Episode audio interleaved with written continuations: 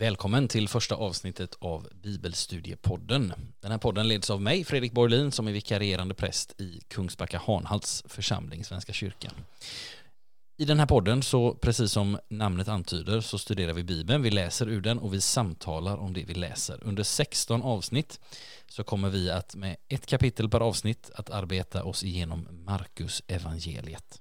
Du är varmt välkommen att vara med och lyssna. Varje avsnitt så kommer jag att ha en gäst som på ett eller annat sätt har en anknytning till Kungsbacka Hanas församling och några av de här personerna som kommer att komma under resans gång är anställda i församlingen men de allra flesta är frivilliga medarbetare. Och idag är du här Viktor. Ja, Välkommen. Tack så mycket. Eh, vill du presentera dig lite? det kan jag göra. Eh, Jag är diakon i församlingen. Mm. Eh, Är väl en av de nyare i arbetslaget med, med undantag av dig. Ja, precis. Eh, Vigdes i, i juni och började jobba dagen därpå. Yes. Och jobbar mest med riktat mot ungdomar. Mm. Men är även, ja, jag rör på mig i församlingen kan man säga. Just det. Nu under coronatider när Kungsbacka kyrka är öppen vardagar 10 till 2 då kan man ganska ofta träffa på dig här men också andra medarbetare. Det kan man göra. Den här bibelstudiepodden, vi, vi kör första avsnittet idag och därför så har eh, eh arbet, eh, arbetssättet, formen inte riktigt utkristalliserats än men vi, vi tänker oss någonting i stil med följande. Vi kommer att läsa eh, oss igenom det aktuella kapitlet. Idag är det Markus 1. Eh, vi kommer att läsa oss igenom det liksom avsnitt för avsnitt. Ibland tar vi några avsnitt eh, på en gång och sen så samtalar vi lite om vad vi tycker är viktigt eller vad frågetecken som vi har eller understrykningar vi vill göra. Så jag tänker att vi börjar. Eh, frågan om vem Markus är. Evangelisten Markus, den ska vi faktiskt flytta fram till eh, nästa avsnitt, till nummer två. Då kommer en annan kollega till mig, Marie Wadström, hit och då ska vi fördjupa oss lite mer i vem, vem Markus var. Så att vi gör så att vi, vi, hugg, vi kastar oss rakt in i texten och läser från första början. Vill du ha din bibel uppslagen och läsa med så gör du det. Eh, annars så kommer jag eh, att läsa för dig. Johannes döparen. Här börjar glädjebudet om Jesus Kristus, Guds son. Som det står skrivet hos profeten Jesaja. Se, jag sänder min budbärare före dig. Han ska bereda vägen för dig. En röst ropar i öknen. Bana väg för Herren, gör hans stigar raka. Så uppträdde Johannes döparen ute i öknen och förkunnade syndernas förlåtelse genom omvändelse och dop. Och hela Judeen och alla i Jerusalem kom dit ut till honom och de bekände sina synder och döptes av honom i Jordan. Johannes var klädd i kamelhår och hade ett läderbälte om livet och han levde av gräshoppor och vildhonung. Han förkunnade Efter mig kommer den som är starkare än jag och jag är inte värdig att böja mig ner och knyta upp hans sandalremmar. Jag har döpt er med vatten, han ska döpa er med helig ande. Yes, så börjar Markus evangeliet. Nu är det Markus vi ska pyssla med, men om man tittar på de, hur de andra tre evangelisterna, Matteus, och Lukas och Johannes börjar, så blir det tydligt hur tydligt och direkt och kortfattat Markus börjar. Om du hade slagit upp Matteusevangeliet så hade du mött en släkttavla det första du gjorde. Hade du slagit upp Lukas hade du mött ett företal där Lukas berättar lite grann om att andra har skrivit saker och nu har han också skrivit. Och i Johannesevangeliet så börjar det hela med någon slags meditation över ordet som funnits till från begynnelsen men som nu har blivit kött. Det vill säga Gud som blivit människa i Jesus. Vad tänker du, Viktor, när du, när du hör de här verserna? Jag vill bygga vidare lite på det, det du sa, hur, hur tydligt och rakt och kortfattat det här är. Mm. Eh, och det är någonting som, som återkommer i, i hela detta kapitlet och eh, råkar veta att det fortsätter ganska mycket i, Markus evangeliet generellt, att han texten här är inte så, den är verkligen inte mer än vad som behövs. Och någonting som jag tänker på i, i allmänhet när det gäller Bibeln är att, att Bibeln är inte skriven för oss idag. Och det här, det här känns som något sorts, lite bevis på det, att, att det, det känns som det här är skrivet för folk som har åtminstone halvkoll Ja, på vad det är som menar, är, vad man, vad man, ja, att de vet vad Markus pratar om. Mm. Ehm, för annars hade jag liksom, hade man saknat vissa omskrivelser, att man, att man vill veta lite mer sammanhang. Men nu är det pang på så att säga. Ja men absolut, jag håller med dig. Mm. Det är, om man tänker på det här inledande statementet som Markus gör. Här börjar glädjebudet om Mhm. Jesus Kristus, Guds son. Och sen kör vi. Mm. Ehm, där tänker man att han hakar i någonting och sen så gör han ju en hänvisning bakåt. Som det Mm. står skrivet hos profeten Jesaja och sen kommer faktiskt både ett citat först ur Malaki 3.1 och sen ur Jesaja 43. Det är lite intressant faktiskt, Malaki 3, Gamla Testamentets näst sista kapitel hänvisar han till och nu börjar någonting nytt liksom. Så det finns en eh, lite schysst övergång där. Är, det, är det en röst som ropar i öknen? Är det Malaki? Nej, Nej. det är Jesaja 40 Aha. och se jag sänder min budbärare, den biten. Okej. Eh, det är eh, profeten Malaki. Så även om det står att som det står skrivet hos profeten Jesaja så är det från Malaki? Ja, de två första raderna där. Och sen kommer Aha. Jesaja. Det visste inte jag. Nej. Nej, du har redan lärt dig någonting. Ja, jag har redan lärt mig någonting. Då är vi klara för idag vänner. Nej, vi, vi har lite kvar att göra. Jag tycker det, några saker kan man bara, kan man bara nämna här. Alltså Ja. det är ju lite roligt, man, man får en ganska grafisk bild av Johannes döparen. ja. Ehm, hans, hans uppdrag är ju väldigt väl sammanfattat i de här två, två citaten från GT. Se jag sänder min budbärare och så vidare. Men hans klädsel är ganska, i alla fall idag, ganska ovanlig. Kamelhår och läderbälte. Mm. Den har, det är också en sån här sak som, där finns en nyckel för det är den, det är den klädseln som botprofeten Elia har. eh, Som finns Ah. omnämnd i andra kungaboken. Han, Mhm. han omskrivs också med kamelhår och läderbälte. Så att det finns en, och det är klart, det hjälper ju också människorna på den här tiden att förstå. Alltså Mm. vi läser att i Jerusalem kom de dit ut till honom, alla i Jerusalem och hela Judeen, alltså det är ganska mycket folk. Det är Mm. inte hela Sverige men det, det är nog ändå ett par Mm. tusen människor minst. Eh, och det är klart när han uppträder de här så får man nog tänka sig att de flesta fattar grejen. Liksom, Mm, de, mm. de förstår. Han levde av gräshoppor och vildhonung. Eh, det är väl nog inte någon rikemanskost direkt. Ehm, det, är ju lite, det har ju varit lite på tal idag också det här med att äta insekter. Det, det, alltså man Ja. märker liksom att vissa saker kommer tillbaka. Och det åt alltså Johannes döparen. Vissa gräshoppor var tillåtna att äta. Det står någonstans i tredje Ah. Mosebok, jag tror det är kapitel 11, så, så pratas det om att de här gräshopporna får man äta och de här får man inte. Och han placerar sig, Johannes, bara för att säga något sista om honom, han placerar sig i en underposition till Jesus. Mm. Han säger, jag är inte värdig att knyta upp hans sandalremmar. Eh, Det vill säga, han är inte ens värd, menar han, att göra det som är den lägsta slavens Nej. uppgift. Budbäraren som går före och som också står under, han, liksom, han som bereder vägen. Och så får vi läsa nu när vi läser vidare, ganska snart, att han kommer också lämna scenen, Mm. Johannes. Mm. Ska vi göra så att vi läser vidare? Det kan vi göra. Då läser jag från vers 9. Vid den tiden kom Jesus från Nasaret i Galileen och döptes i Jordan av Johannes. När han steg upp i vattnet såg han himlen dela sig och anden komma ner över honom som en duva. Och en röst hördes från himlen. Du är min älskade son. Du är min utvalde. Vi läser vidare några två avsnitt till. Från vers 12. Anden drev ut honom i öknen. Han var i öknen 40 dagar och sattes på prov av Satan. Han levde bland de vilda djuren och änglarna betjänade honom. När Johannes hade blivit fängslad kom Jesus till Galileen och förkunnade Guds budskap och sade tiden är inne, Guds rike är nära. Omvänd er och tro på budskapet. Och där någonstans så är liksom, kan man säga, Markus längre inledning slut. Han har introducerat han som bereder väg, Johannes döparen, och sen så har döparen döpt Jesus och så har Jesus varit i sin ökenerfarenhet satts på prov av Satan. Och så har liksom Johannes lämnat scenen, han har blivit fängslad och Jesus uppträder med sitt väldigt sammanfattade budskap. Tiden är inne, Guds rike är nära, omvänd er och tro på budskapet. Nej, men för en, en grej som jag tänkte på eh, när jag läste igenom detta in, in, inför detta samtalet, Mm. att vi kommer återkomma till det när vi går längre in i texten, Mm. eh, hur, hur Jesus predikar och liknande. Men att det, det inte alltid är så tydligt vad budskapet är eller Nej. vad det är han predikar. Det kommer vi se senare också i det här Ja, kapitlet. precis. Absolut. Jag har inte riktigt tänkt på det, att, att det tiden är inne, Guds rike är nära, att det var, skulle vara det som är budskapet. Oavsett om det är det eller, eller inte så är det fortfarande det som, som jag sa förut, just att åh, det här är kortfattat. Mm.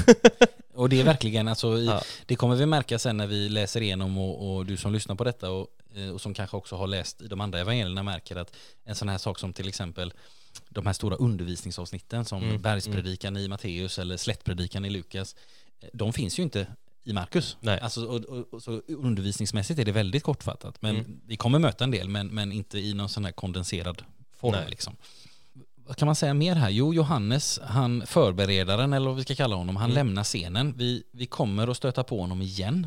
Vi kommer stöta på hans lärjungar redan i kapitel 2 och så kommer vi få en ganska lång redogörelse av Johannes döparens död i kapitel 6. Men eh, det kanske mest anmärkningsvärda i de här verserna det är väl att det här är ett av de få ställen i Bibeln där hela treenigheten finns. Att det är Jesus som döds Ja. och så kommer Mm. anden ner som en duva Mm. och så är det faderns röst som talar från himlen. Det är inte, jätte, det är inte jättevanligt. Nej. Eh, vi tänker att treenigheten är en sån här, den finns inte på varje sida, eller det gör den ju på ett sätt, men, men den är inte så tydligt manifesterad. Nej. Eh, Det skrivs inte här. ut på varje sida. Nej, nej men precis, det Ja. skrivs inte ut på varje sida, men här gör det det. Här gör det verkligen det. Har du något annat som du tänker på kopplat till detta? Nej, äh, det, det sista jag skulle säga var exakt det du tog upp just, att, det, att treenigheten får en, en så tydlig bild här. Och framförallt anden som är väl den, den delen av treenigheten som, som har minst screen time så att säga Mm. eh, i Bibeln också har en dessutom personifierad som en duva. Mm. Att det blir väldigt tydligt att det pekar rakt på Jesus som Guds son. Gott att få den här, det är gott att få de här bilderna också, tänker jag. Mm. Så här långt kan man säga att, att introduktionen är över Mhm. eh, för Jesu del och nu börjar han liksom sin verksamhet och vi ska läsa först nu ett avsnitt om hur de första lärjungarna kallas och sen så får vi så ska vi också läsa om något som händer i Kapernaums synagoga. Så jag fortsätter att läsa härifrån och vi läser ifrån Bibel 2000. De första lärjungarna. När han gick ut med Galileiska sjön fick han se Simon och hans bror Andreas stå vid sjön och kasta ut sina kastnät, för de var fiskare. Jesus sade till dem, kom och följ mig, jag ska göra er till människofiskare. Och de lämnade genast sina nät och följde honom. Lite längre fram fick han se Jakob, Sebedaios son, och hans bror Johannes, som höll på att göra i ordning näten i sin båt. Han kallade på dem, och de lämnade sin far Sebedaios och hans folk i båten och följde efter honom. De kom till Kafarnaum och när det blev sabbat gick han till synagogan och undervisade. Alla överväldigades av hans undervisning, för han undervisade med makt och inte som de skriftlärda. I synagogan fanns en man som var besatt av en oren ande och han började skrika.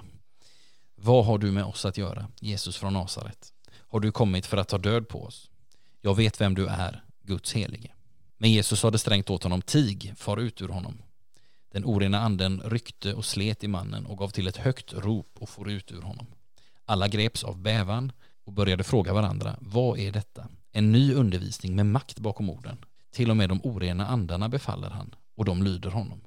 Ryktet om honom spred sig genast över hela Galileen.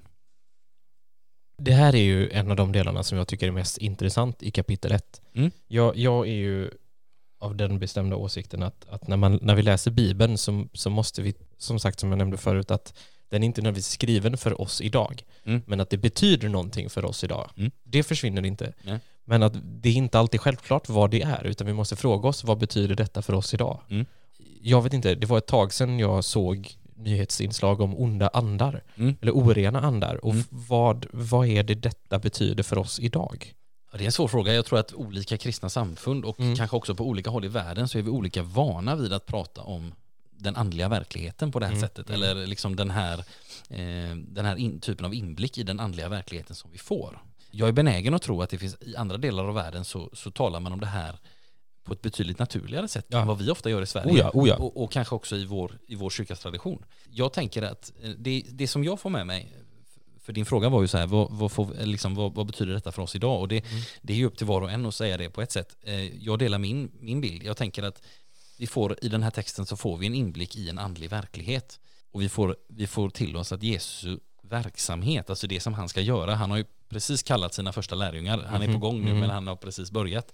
Eh, Att Jesu verksamhet den spelar roll i den andliga verkligheten. Mm. Och att Jesus också är känd i andevärlden. Alltså det blir också ett sätt att precis som Jesus gör sig känd för människor, eh, steg för steg för steg här, det kommer vi märka när vi läser Markus, att det blir, blir liksom uppenbart.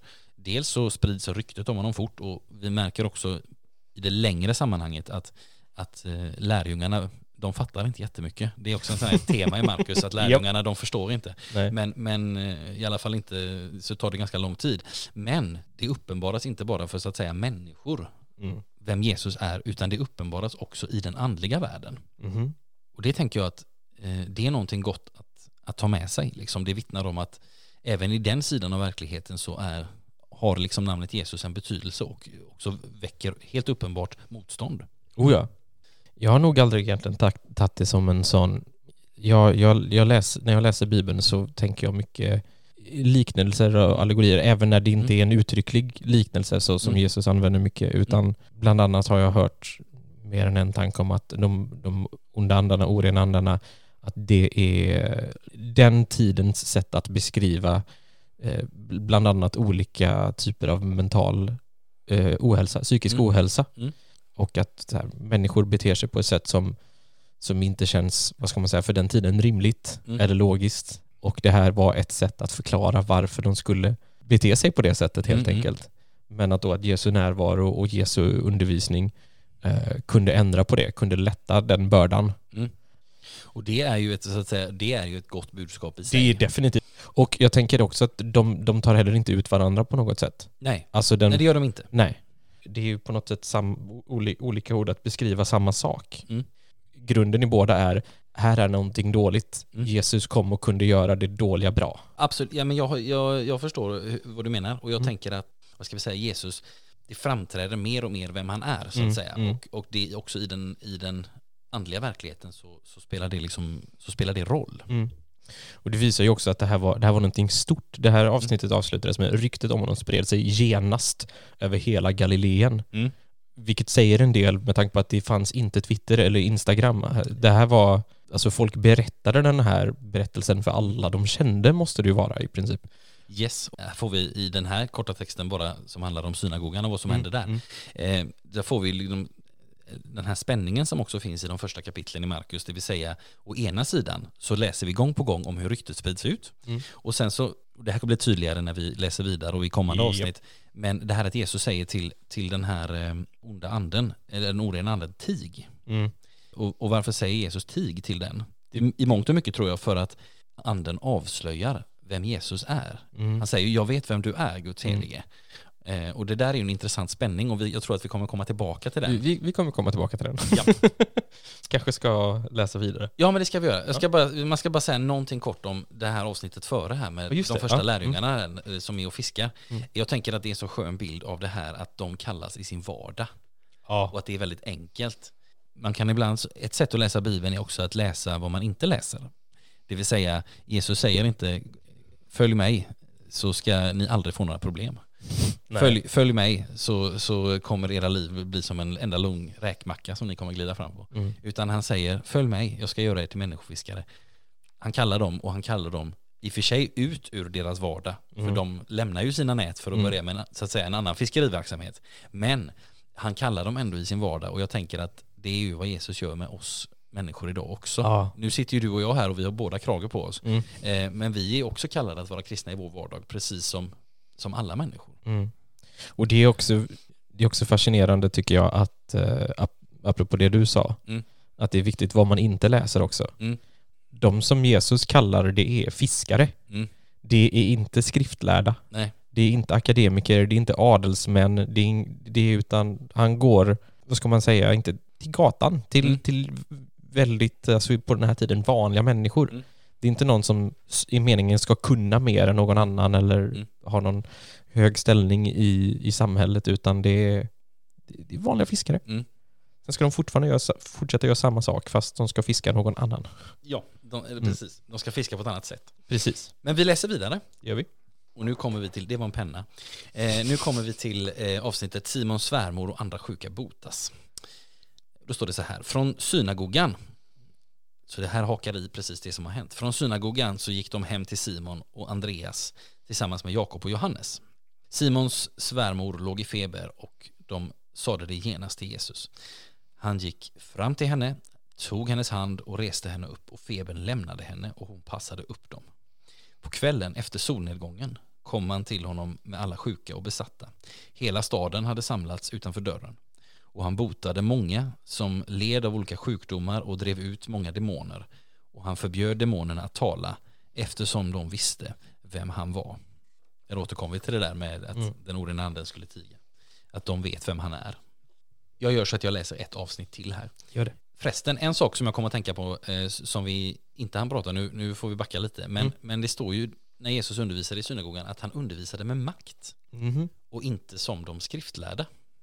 Mm. Det där är lite intressant tycker jag. Mm. För det, jag tänker att det väcker, egentligen, det väcker egentligen två frågor. Där den ena frågan blir, men hur undervisade de skriftlärda då? Ja. Eh, Alltså någonstans, för att han undervisade, Jesus undervisade inte som de skriftlärda, men hur undervisade de då? Utan makt. Ja, på något sätt, Ja. fast ändå inte. Alltså, eh, jag tänker så här, om man bara ska säga något kort om detta innan vi går vidare. Det första som vi behöver ha klart för oss är att undervisningen som det handlar om, eh, både Jesu undervisning i mångt och mycket och de skriftlärdas, det är undervisning i lagen, det som vill det, alltså det vill säga judarnas heliga skrift, det som Mm. i kristna sammanhang kallas för gamla testamentet.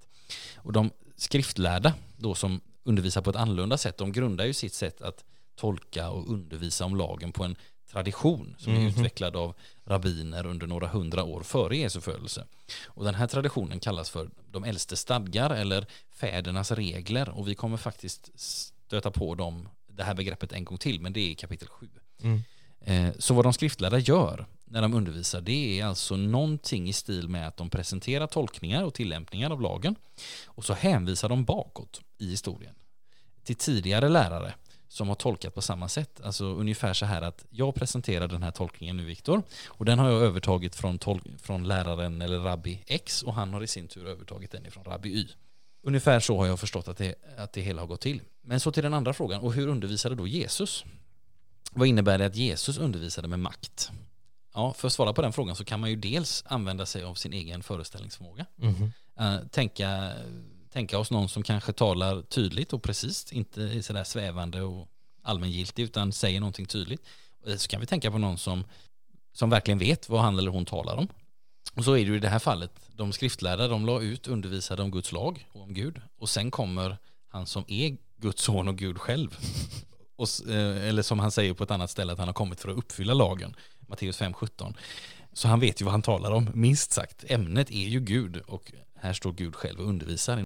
Men förutom att använda vår egen föreställningsförmåga, vi ska inte göra en alltför lång utvikning av detta, men vi kan också titta oss omkring i Bibeln. Och så kan vi ta hjälp av andra tillfällen när Jesus undervisar.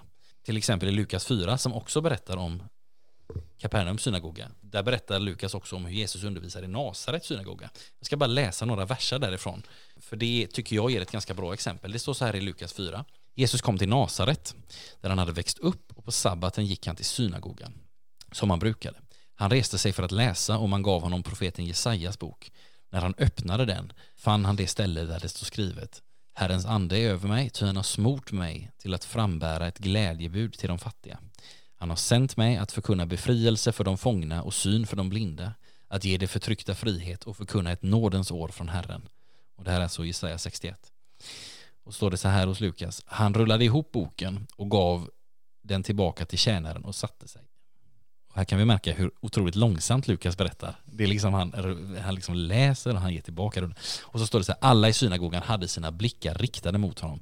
Då började han tala till dem och sa, idag har detta skriftställe, alltså Jesaja 61, idag har detta skriftställe gått i uppfyllelse inför er som hör mig. Det är ganska mycket ett statement. Mhm. Alltså det som händer i texten är Jesus läser från gamla testamentet och så sätter han in sig själv i texten. Han pekar på hur det som Gud tidigare har sagt genom sina profeter nu går i uppfyllelse.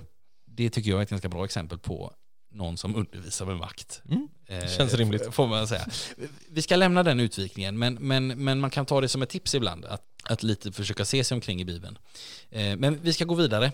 Vi läser vidare. Eh, tidigt nästa morgon, medan det ännu var mörkt, gav han sig av därifrån och gick bort till en enslig plats och där bad han. Simon och de andra skyndade efter honom och när de hade funnit honom sade de, alla söker efter dig. Han svarade, låt oss gå åt ett annat håll, till byarna här omkring så att jag kan predika där också. Det är därför jag har gått ut. Och han gick och predikade i synagogorna i hela Galileen och drev ut demonerna. Nu vill jag då komma tillbaka till det jag nämnde förut. Ja. Att, att det här blir så ännu tydligare att vad predikade han? Mm. Att det här är inte, det här är, det här är inte skrivet för att vi ska få till oss, eller, eller för någon egentligen, att ta till oss en undervisning. Nej. Eh, utan det här är, det här är mer skriv, berätta om vad Jesus gjorde. Mm. Eller jag vet inte om det var meningen, men det är det Mm. det gör. Det Ja, berättar absolut. om vad Jesus gjorde, Mm. inte om Jesu undervisning. Vilket då tänk, jag tänker att det borde betyda att det är skrivet för någon som redan hade, för, visste lite om budskapet. visste en del av läran. Ja men ja, absolut, jag förstår vad du Eh, menar. Det, vi, mm. får ju inte, vi får ju inte några, några Nej. undervisningspass insprängda här. Nej. Liksom. Nej, det är sant. Eh, Och, och det är ganska lite av det. Kapitel 4 är det väl i Markus tror jag, som är, ett, liksom, det är ganska späckat med liknelser och det är en Mm. bra exempel på Jesu undervisning. Precis, precis. Eh, Så att det, det kommer, men, men jag håller med dig att, att Mm. det, det står ju ingenting om innehållet här. Nej. Jag tänker den, den ledtråd vi får som kan ge oss en, en, en större förståelse här kan också vara det här som Jesus säger att det är därför jag har gått ut. Alltså det, för jag vet vi hade med, med konfirmander någon gång så, så läste vi Markus och så fick de ställa frågor och då, då var det så här, det var någon som undrade, men varför drar Jesus sig undan? Vill han inte hjälpa människor? Då är det naturliga att säga, eller det, och det rätta att säga, jo det är klart han ville det, men då funderar jag på varför drog han sig undan? Jo, jag tror att den här versen är en nyckelvers. Det, var, det är därför jag har gått ut, det vill säga Jesu huvudsakliga budskap, det är att predika om Guds rike Mm. eh, och, och, och liksom låta budskapet om honom och om vad Gud vill genom honom eh, bli känt. Sen så åtföljs den här, den här förkunnelsen av eh, tecken och under och helanden och så vidare Mm, för, för mm. att på något sätt liksom besegla att ja, men det, här är, det, här är, det här är på riktigt. Mm. Men, men Jesus var inte framför allt en lokal helare här, utan han är världens frälsare och, då, och därför är det vikt, ännu viktigare att Mm. budskapet kommer ut så att säga. Precis, och det är att han, han, nu har han predikat i Kafarnaum. Nu måste andra få höra budskapet också. Ja men precis. Ja. Så att, eh, men, men vi kommer möta det här mycket att, att liksom Jesus drar sig undan. Eh, Det kan vara en nyckel till oss också. Att vi behöver göra det ibland. Och så är det det här att ryktet sprids, han drar sig undan, han förbjuder folk att säga någonting. Mm. Eh, just, och jag tror att man ska försöka förstå de här sakerna i just det här att nej, Jesus, Jesu uppdrag är större än att bara göra gott på ett lokalt plan. Han vill göra Mm. gott på ett globalt plan. Mm. Ska vi ta den sista? Jag kan bara, säga- Ja, självklart. bara, bara nämna det en, en gång till, så, Ja. som du nämnde att vi, vi skulle komma hit, nu har vi kommit hit, att igen så drev han ut demoner och eh, han förbjöd dem att tala eh, för att de visste vem han var. Att, att han ska försöka hålla, hålla hemligheten nästan, att, Mm. att, att alla ska inte veta vem, vem exakt det är som kommer. Nej, och, och precis. Och, och jag tänker också så här det här med det stora att ryktena går ut. Mm. Alltså jag tänker, ibland är det så att så här, rykten föregår personer. Och sen när man lär känna dem så, så visar det sig att aha, nej men det var inte riktigt som mina föreställningar. Alltså att det vill säga Jesus vill kunna berätta om sig själv. Det är inte helt... eh, Jag vet inte, det var en tanke som slog mig nu bara. Ja. Eh, mm, men ib- ibland kan det vara så här, jag vet inte, men om man, ska, om man kommer till ett nytt sammanhang och så får man höra om någon som man inte har träffat. Mm. Eh, och det kan vara bra eller dåligt eller sådär. Men, men, och sen så när man, när man lär känna den personen så märker man att ja, men, det var inte riktigt så enkelt som, eller så svartvitt. Eller sådär. Ja, jag vet inte om det är, alltså på något sätt Jesus vill också kanske tala om sig själv. Ja, en, en tanke som jag fick nu, Mm. som jag inte har någon som helst basis för, förutom Mm. bara, det var en idé jag fick nu, Mm. skulle kunna vara det att Jesus vill kunna berätta sitt budskap Mm. eller sin undervisning Mm. utan att de som lyssnar vet att han skulle vara Guds son. För att om Gud, Guds son säger så här är det, då, Mm. du har liksom inget annat val än att tro Mm. på det. Mm. Det är en sån sak som vi pratar väldigt mycket om ibland, framförallt när vi pratar om eh, ondska, godhet och allt, just Mm. fria viljan. Mm. Att om du tror på budskapet så måste du få, du, du måste vilja tro på det och du, Mm. att du vet att det är Guds son som säger det självt. Mm. Då har du inte riktigt det valet. Nej men precis, alltså, eftersom Gud älskar oss så vill han ge oss Precis. det, han vill liksom att vi svarar med uppriktig kärlek liksom. Och det är klart att Mm. om, om man som människa då på den här tiden eh, bara ser att du kan hjälpa mig med det eller det, Mm. eh, och, och då är man också mindre benägen att, att lyssna till det djupare budskapet Mhm. om Jesus. Men det, ja, man kan läsa detta många gånger och fundera på Mm. vad, hur, hur allt hänger samman liksom. Ska vi ta det? Vi, vi tar den sista, Vi tar den sista. Det sista, mm, den sista avsnittet också, eh, som Ja. heter En spetälsk blir ren. Det står så här. En spetälsk kom till honom och föll på knä och bad. Vill du, så kan du göra mig ren. Jesus greps av vrede, sträckte ut handen och tog på honom och sade Jag vill bli ren. Och genast försvann spetälskan och han blev ren. Jesus skickade bort honom med en sträng förmaning. Säg ingenting till någon, men gå och visa upp dig för prästen och ge det offer för din rening som Mose har bestämt. Det blir ett vittnesbörd för dem. Men mannen gick därifrån och började tala vitt och brett om saken så att Jesus inte längre kunde visa sig i någon stad utan stannade ute i ödemarken. Och det kom folk till honom från alla håll. Det gick inte så bra det där med att eh, det hjälpte inte att demonerna förbjöds att tala. Nej, det, Nej. Det, det gjorde inte det. Nej. Och det här är ju, står ju också i stark kontrast till Jesus säger i slutet av sitt liv när han har uppstått. Gå ut och berätta Mm. eh, för alla folk, gör dem till lärjungar. Mhm. Men, men nu är det inte så här, utan nu är det ett annat, nu är det annat ljud i skällan som det heter. Mannen berättar vitt och brett. Han får ju en uppmaning att han ska visa upp sig för prästen. Och, och det, det har att göra med de här eh, de gammaltestamentliga lagarna kring spetälska. Att blev man, blev man frisk så skulle man gå och visa upp sig för prästen. Och på så sätt så fick man liksom access eller tillgång tillbaka in i samhället.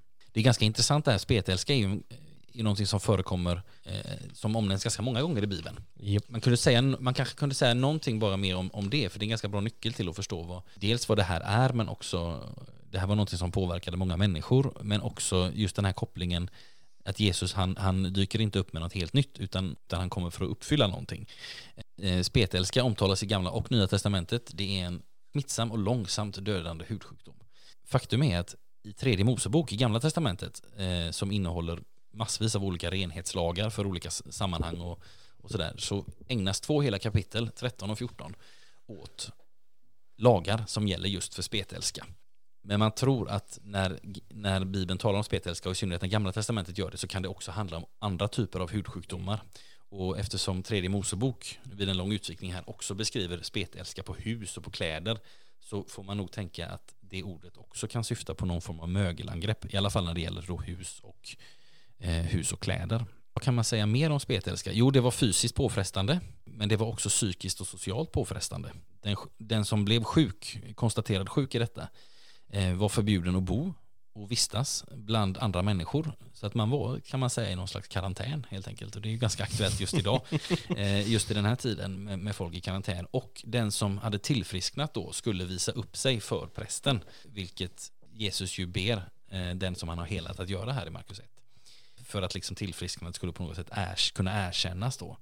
Eh, och man kunde återvända till sin sociala gemenskap och till andra människor. Så att det, var, det var ändå ett lidande på, på många sätt detta. Eh, är det något annat du har fastnat för i den här texten? Ja. Um, det här är, tycker jag, det var en av de grejerna som jag hajade till på mest när jag läste igenom detta. Och det är att Jesus blir, eh, han grips av vrede. Ja. Och det är lite oklart varför. Ja. Och det tycker jag är jätteintressant att fundera över. Det är det. Jag tänker, eh, jag, jag, började med att, att läsa i, i, en annan bibelöversättning i folkbibeln och där, där, där, skriver det att, att Jesus förbarmade sig. och, alltså raka motsatsen i princip? Ja, alltså på ett sätt, alltså på ett sätt är det motsats. Mm. På ett sätt så tänker jag så här, det står att Jesus grips av vrede och det är också det här med att läsa och vad mm. läser vi och vad läser vi inte. Mm. Jesus grips av vrede, men det står inte att han grips, grips, grips av vrede mot mannen. Precis. Han blir bara arg i största allmänhet. Aha. Alltså jag, jag, tänker att på något sätt att det hänger samman det här att eh, han blir, alltså att jag, jag tänker att det blir, hela blir mycket mer logiskt om han grips av vrede, inte mot mannen, liksom vad har du nu ställt till mm. med? För det, det, tror jag verkligen inte att det är det som avses. Nej, det liksom. tror inte jag heller. Utan det, mot, mot sjukdomen som sådan. Mm. Och sen kan man fundera på om just vrede och förbarma sig är motsatsord. Inte motsats kanske, men det, det, det är någon, framkallar i alla fall för mig väldigt olika mm. bilder. Ja.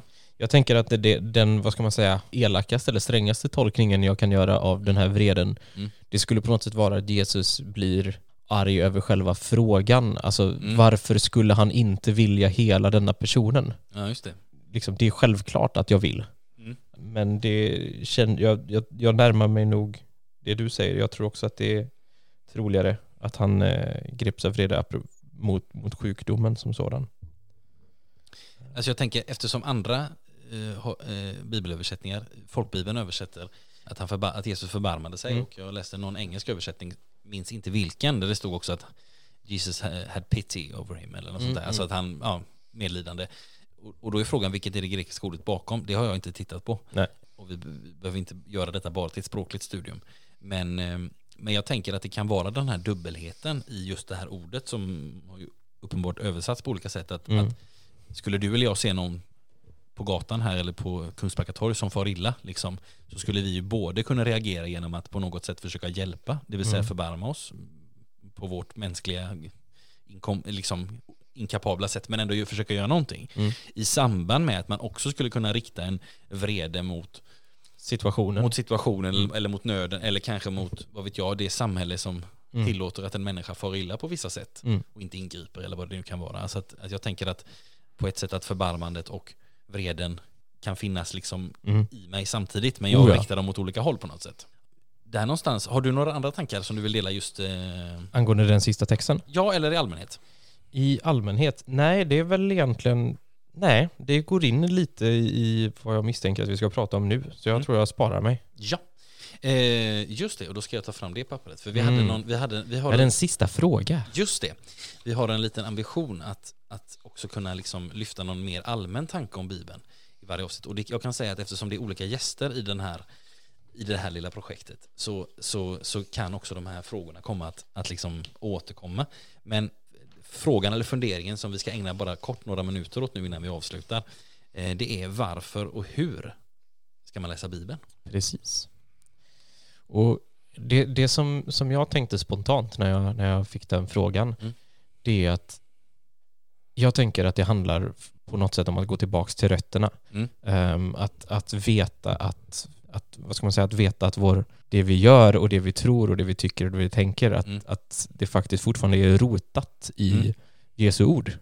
Ehm, eller Guds ord, Guds undervisning, hur vi väljer att kalla det. Men, Mm. men Bibeln måste på något sätt vara kärnan. Mm. Men att det samtidigt, att vi måste ställa oss den här frågan just, Mm. vad betyder detta för oss idag? Ehm, det blir extra tydligt nu när vi pratar om att två svenska översättningar Mm. som gjorts ganska nära in på varandra Mm. översätter ett ord olika. Mm. Och det är innan vi sedan har börjat tolka Mm. de orden. Ja, precis. Ehm, Så jag tror att det är också viktigt när man pratar om hur man läser Bibeln att jag tror det är viktigt att Mm. man på något sätt försöker sätta det i skenet av sina egna erfarenheter och sitt eget liv för det är då det blir viktigt för dig. Mm. Det är då det kan hjälpa dig att visa dig hur du ska tänka, hur du ska tycka och, och lära dig saker. Men att det också, man måste ha det i åtanke fortfarande att det fortfarande finns tolkningar, eller Mm. andra tolkningar Mm. som kan vara minst lika viktiga eller sanna för människor som sättet du läser är för dig. Mm. Eh, Där tror jag att jag står och stampar. Mm. Och varför ska man läsa Bibeln? Ja, det, jag tänker också, som du säger Viktor, att det handlar om att gå tillbaka till rötterna, att hela tiden ha en, att ha en kontakt med liksom, vad, är det som, vad är det som ger näring och vad är det som, liksom, vad är det som riktar kompassen. Liksom.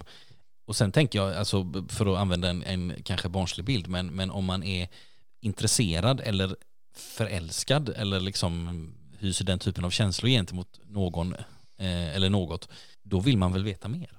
Mm. Alltså eh, Mm. och man kan ju vara hemligt förälskad i någon på avstånd liksom, som man inte ens kanske vet vad den personen heter. Men, men, men vill man inte ta reda på hur personens röst låter eller vad den personen gillar att äta till middag? Eller Mm. förstår du vad jag menar? Mm. Och jag tänker Mm. att det är lite samma sak här, att det kan vara en, en anledning att läsa Bibeln, att ja, men, om jag längtar efter Gud, om jag, om jag vågar tro på honom, om jag älskar honom, så varför inte lära sig mer? Liksom? Mm. Sen kan man fråga, hur ska man läsa Bibeln? Jag, det var någon som sa så här någon gång, jag tror att det var Peter Halldorf, som sa så att man ska läsa, och det var inte om Bibeln, utan det var om någon annan kyrkofader eller någonting, men Mhm. han sa så att man ska läsa, inte för att ha läst, utan man ska läsa för att läsa. Mm. Alltså man ska inte läsa Marcus evangeliet för att ja, jag har läst Marcus evangeliet utan du ska läsa Marcus evangeliet för att få vara där med texten. Mm. För att det är någon som vill tala till dig. Liksom. Mm. Ehm, något sånt. Det är, vi, vi återkommer till frågan eh, så, så får vi höra fler, fler svar på den. Så att säga. Vi ska börja knyta ihop den här påsen. Det var väldigt roligt att ha dig här Viktor. Jag vill Tack säga till dig som lyssnar också att Viktor är lite av den här tekniska nestorn här. Så att, så att, eh, att du överhuvudtaget kan höra saker, eh, det, det, ska han ha, det ska han ha stor förtjänst för. Sen det du hör, det får jag framförallt ta ansvar för, i alla fall det som kommer från min mun. Men, men vi, ehm, vi går in för landning nu, första avsnittet. Stort tack Viktor för att du har varit här. Tack för att du ville ha mig. Ja, det, det har varit ett nöje. Och ja, vi återkommer med, eh, med eh, eh, fler avsnitt. Nästa gång så läser vi kapitel två och då gästas vi av en annan kollega till mig, Marie Wadström, som är församlingspedagog. Så att var rädd om dig tills vi hörs. Allt gott, hej!